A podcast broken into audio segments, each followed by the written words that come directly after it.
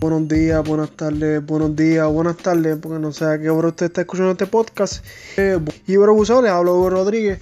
Eh, básicamente con lo que quiero arrancar es con si mucha de mi generación, pues muchas personas de mi generación no, no vieron el debate o no escucharon el debate de ayer, yo lo escuché por WKQ, eh, de Trump y de lo que está pasando, de los casos del COVID y en general cómo, cómo está la cosa actualmente. Este, ayer, para el que no pudo y esto es desde mi percepción, percepción desde mi perspectiva y, ahí es que formulo mi opinión.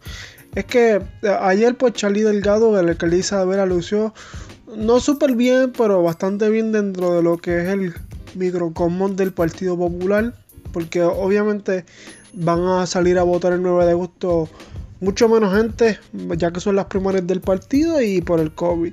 Eh, creo que no lo hizo bien en algunas líneas de pensamiento, que no logró culminarlos bien en temas, por ejemplo, eh, de salud, de igualdad, y de, la reforma energética o, cómo nos podemos mejorar el sistema eléctrico en Puerto Rico. Creo que no, no logró. Hubieron temas, por ejemplo, el de educación, que creo que estuvo muy bien, el de, eh, creo que estuvo bien, pero hubieron como tres temas dentro del debate que empezó bien, pero no culminó bien en la línea de pensamiento. Eso es lo que quiero decir. Eh, por otro lado, Carlos Yulín siempre hacía referencia a lo bien que lo ha hecho en San Juan, cuando todos sabemos que es totalmente falso.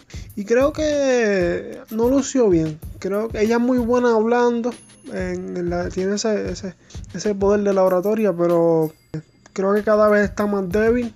Eh, ella es buena en uno, en uno para uno, pero ella es buena en la palabra, pero no en la acción. Ustedes sabrán o saben es que yo no creo que ningún político en el alto nivel tenga una agenda en contra del pueblo. Yo creo que siempre están las buenas intenciones y que a veces ayudan al pana y, consiguen trabajo a, ciertas personas, eso, eso pasa, ¿no? Pero yo creo que, que en las más altas esferas hay un sentido de querer lo mejor para Puerto Rico, desde diferentes puntos de vista ideológicos, sí, pero siempre lo hay, creo que siempre lo hay.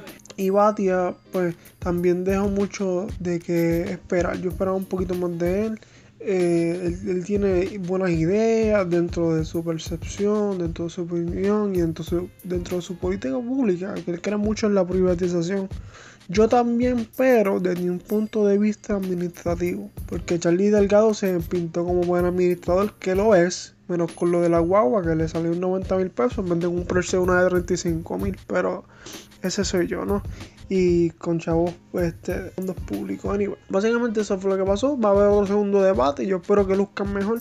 Yo creo que el, problema también fue el formato del, debate.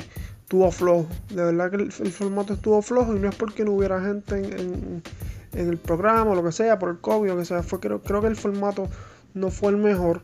Pero creo que el tiempo fue suficiente dentro de todo para todo. Para que eh, en términos de propuestas, fueron livianos. Batia fue el que mejor pudo elaborar las propuestas, pero. Y, Charlie, desde un punto de vista administrativo, sí, y, y, dio muchas cosas buenas, fíjate, que vino preparado.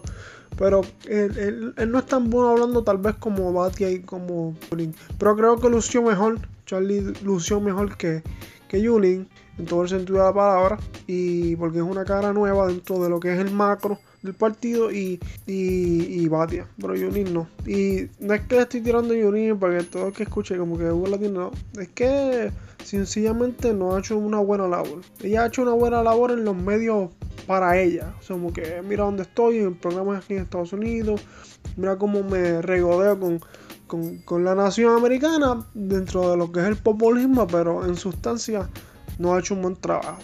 esa es la verdad. Y no tengo nada en contra de ella personal, ni mucho menos eh, a nivel de política pública. Bueno, tengo diferencias, pero no tengo problemas con ella. Eso es lo que quiero decir. Este. En términos de Trump, pues, lo de Trump es que la, sobrina sacó un libro donde le dice un montón de barbaridades, de las cosas eh, shady que ha hecho. Y todo esto, de verdad, Trump cada vez, cada vez está eh, debilitado, aunque la economía de Estados Unidos mejore, pero es porque abran las cosas.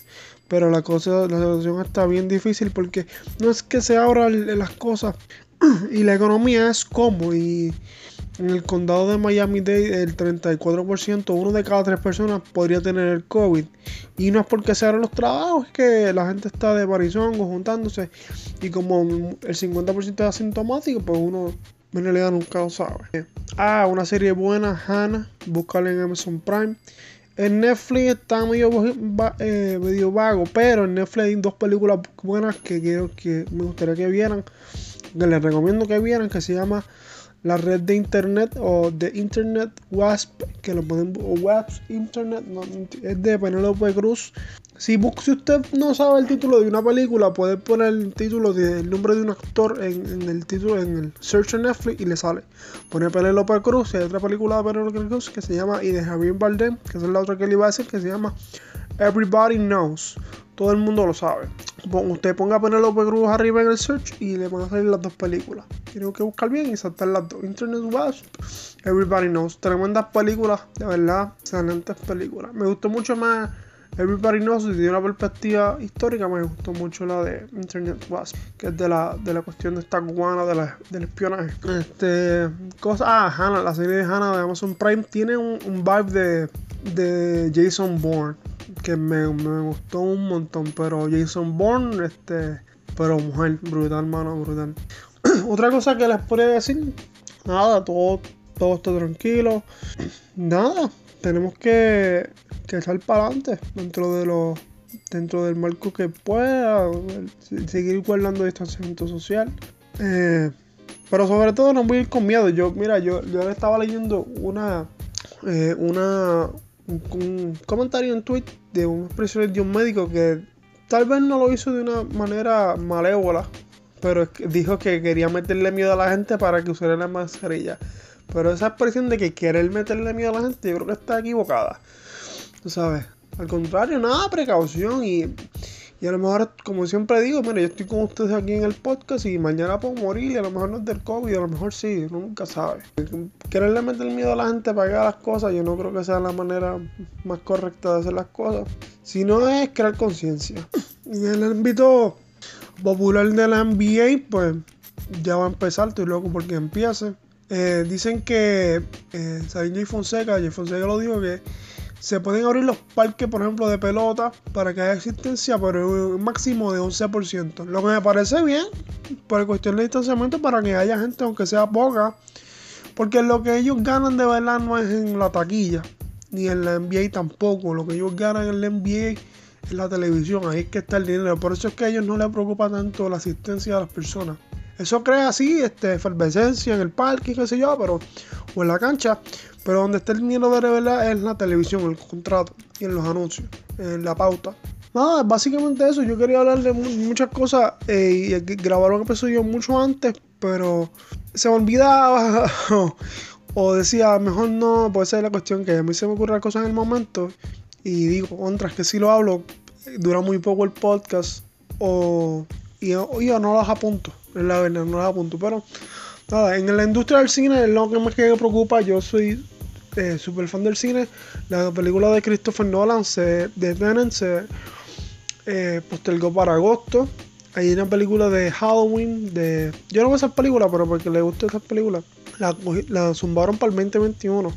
So que esperar un montón. Y la de Wonder Woman también eh, se postergó, pero creo que va a ser este año. Y la de Black Widow.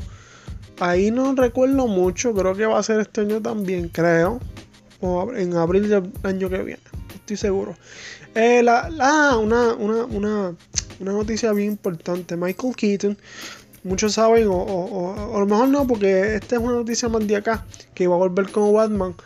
Eh, pero no hay nada concreto, no hay nada filmado. Este, y no se sabe. Porque están hablando de que quieren hacer una película de Batman Billón. Y quiero enfatizar en algo. Si usted no ha visto la película de Assassin, creo que todavía está en Netflix es de Michael Keaton y el protagonista con un chamaco que no sé, lo sé de vista, el nombre no lo sé ahora y no tengo a la mano. Pero querían hacer como que ellos fueran la película de Batman Billón con el chamaco de que haga Cherry McGuinness. Y Michael Keaton de Bruce Wayne y la versión de Batman William. Pero eso no está materializado, aunque dicen que ya se está hablando y como el empleado está hablando y eso. Pero ahora mismo es bien difícil em, porque no es por la preproducción, por el timeline y el universo de DC. Porque quieren hacer muchas cosas, quieren hacer Batgirl o Batwoman, hacer una película y no saben si dejarlo como serie o hacer una película. Y como está lo de eh, Robert Pattinson con este, la película de Batman que va a salir ahora, como que mucho a la vez y no saben cómo eh, macharlo todo como dice uno con la entonces con la versión nueva que va a salir de, de Snyder Cut de la película de Justice League entonces cómo une a Michael Keaton en todo, su universo porque también está la Flashpoint y ahí les hablo como de seis cosas que están dentro del universo y cómo entonces todo lo juntas, lo mezclas y haces un buen producto y compites con, con Marvel. Este, pero yo creo, a pesar de todo ese seguro que les dije, este, que, que cuando escuchen este podcast, escúchenlo con calma, es que yo creo que hay potencial ahí, mucho potencial. Este, y ahí, supuestamente, no estoy seguro, pero supuestamente hay un rumor de que Ben Affleck va a volver como Batman. Ya eso es una octava cosa que les estoy diciendo. So, que está Michael Keaton, que no se sabe si va a ser una versión entrenando a Batwoman, Batgirl o la película de Batman Billion o va a salir en Flashpoint como Bruce Wayne. Ya son cuatro cosas diferentes, un mismo actor. O si Ben Affleck va a volver para una serie aparte en HBO, que eso es lo que se está hablando. O sencillamente no pase nada. Pero lo más probable es que sí pase. Porque tienen que competir y con, con Marvel. Marvel está comiendo los dulces. Ah, otra cosa con Marvel es que Marvel está trayendo a, al, New Age de los Avengers. Con el Bucky, con Falcon, eh, con Captain Marvel. Y esta nueva fase del, MCU. Eh, creo que a ser muy buena. Y, creo que el villano perfecto sería. Eh, hablando de Galactus, pero me gustaría mucho que fuera Doctor Doom. Eh, Doctor Doom es un personaje bien complejo, sumamente poderoso y sumamente inteligente. Este, estaría Ah, están hablando también de, buscar a los, cuatro fantásticos, unos cuatro fantásticos nuevos. Y no hacer una película, sino introducirlos en un universo. Es un poco complicado, son muchas cosas. Pero yo creo que muchas cosas que van a dar resultados si lo hacen bien. Y más allá del cast, ¿verdad? Más allá del cast, que sea que traigan a un buen escritor. O sea, que traigan un buen guionista. Y un buen. Eh, eh, eh, creo que los directores son buenos. Con Kevin Feige y todas esas cosas. Pero un buen escritor. Pero yo creo que Marvel tiene esos mangados. A diferencia de DCU. Porque DCU el problema no es. Yo creo que no es el cast. el ni, ni el guion realidad. El problema es los directores, esa es la diferencia. Yo creo que DCU tiene buenos bueno, bueno diálogos. Si usted pone a ver, eh, yo, usted hacer los diálogos. La película de Wonder Woman fue muy buena porque fue bien centralizada y la directora tenía el total eh, eh, como el total control de, de, toda la producción, de los escritores, del guionista, así porque Zack Snyder tenía mucha gente que le estaba metiendo presión. Y por eso es que no sacó la versión original, por eso es que hay un Snyder Cut. Y la relación por la que vuelvo a volver supuestamente Ben Affleck es por eso mismo, porque con este reemerge del Snyder Cut en HBO pues Ben Affleck lo pensó. Pero eso es lo que está en rumores, que a mí me encantaría porque también, eso es otra cosa, viene otra, viene otra de, de Suicide Squad. Entonces Will Smith y todas esas cosas que Will Smith trae mucha gente. De hecho, Will Smith salvó la película de, Suicide Squad porque estuvo mala. No es cuestión del cast, sino de los monstruos del villano, para mí porque fueron buenos actores los que estaban en la película. De hecho, Captain Boomerang a mí me gustó mucho, que pensé que el menos que me gustó, fue el más que me gustó. El menos que me gustó fue el de fuego. Sé que he dicho muchas cosas de película, pero a mí me gustó un montón. Un abrazo, de a ver si no me acuerdo de otra cosa. Voy a decir esto y sé que va a sonar bien unpopular opinion, pero Ricky decidió irse. Nosotros no lo sacamos. Si usted cree que usted sacó a Ricky, él se pudo haber quedado, siempre lo he dicho, él se pudo haber quedado en democracia, el pueblo, aunque fue una representación, votó por él. Él se hubiese aguantado una semana más, la gente volvió a los trabajos, es más, hasta por el COVID. Así que, gente, no se crea que Mira, y si usted no me cree, pues me, créale el tiempo. Tanto voy contra la gobernadora y todo este revolú. ¿Y qué ha pasado? Nada, lo han sacado. No, el PNP que ha hecho nada. Trajo una, otra vez una otra, otra secretaria de justicia y, ya. Eh, independiente de que gane el Partido Popular, pues es para que usted vea que la emoción y la sensación siempre es momentánea y nosotros no somos ese país. Nosotros no somos el verano. en lo que impera en Puerto Rico y nuestra cultura, bien o mal, es el vacilón, en jangueo, en pasarla bien. Él no me importa en realidad. Digo que me importan las redes sociales, pero lo que me gusta es eh, sentirme bien yo y después que yo esté bien, no importa lo demás. ¿Usted no me cree? Pues crean el tiempo. ¿Y qué ha pasado? Eso mismo. La gente estaba pendiente al yo, al jangueo y al vacilón. Bien o mal, esa es la que hay. Este, usted puede diferir de mí, pero vea las redes sociales, vea a la gente lo que pone, lo que pone en su story, lo que comenta en Twitter, pero en Facebook es otra cosa. No sé, es cosa mía. Usted se puede molestar conmigo o no, o diferir de mí o no, pero no me crea a mí, vean la sociedad. Mi generación, siempre lo he dicho, cuando tenga 40, no, los puedo ver quejándose, pero no, no va a importar, porque cuando usted tuvo la oportunidad, en no hizo nada, porque de la boca para afuera y el papel aguanta todo y el internet aguanta todo y usted escribe ahí, pero son las palabras se le el viento, es acción, es un cambio de conciencia completo no es un, mero, no es un mero momento de sensación, de emoción, de estar dos semanas, un mes ahí chichi y se acabó. Eh, vamos a ver con tono de indignación. Un abrazo, Dios los bendiga y gracias por escuchar el podcast.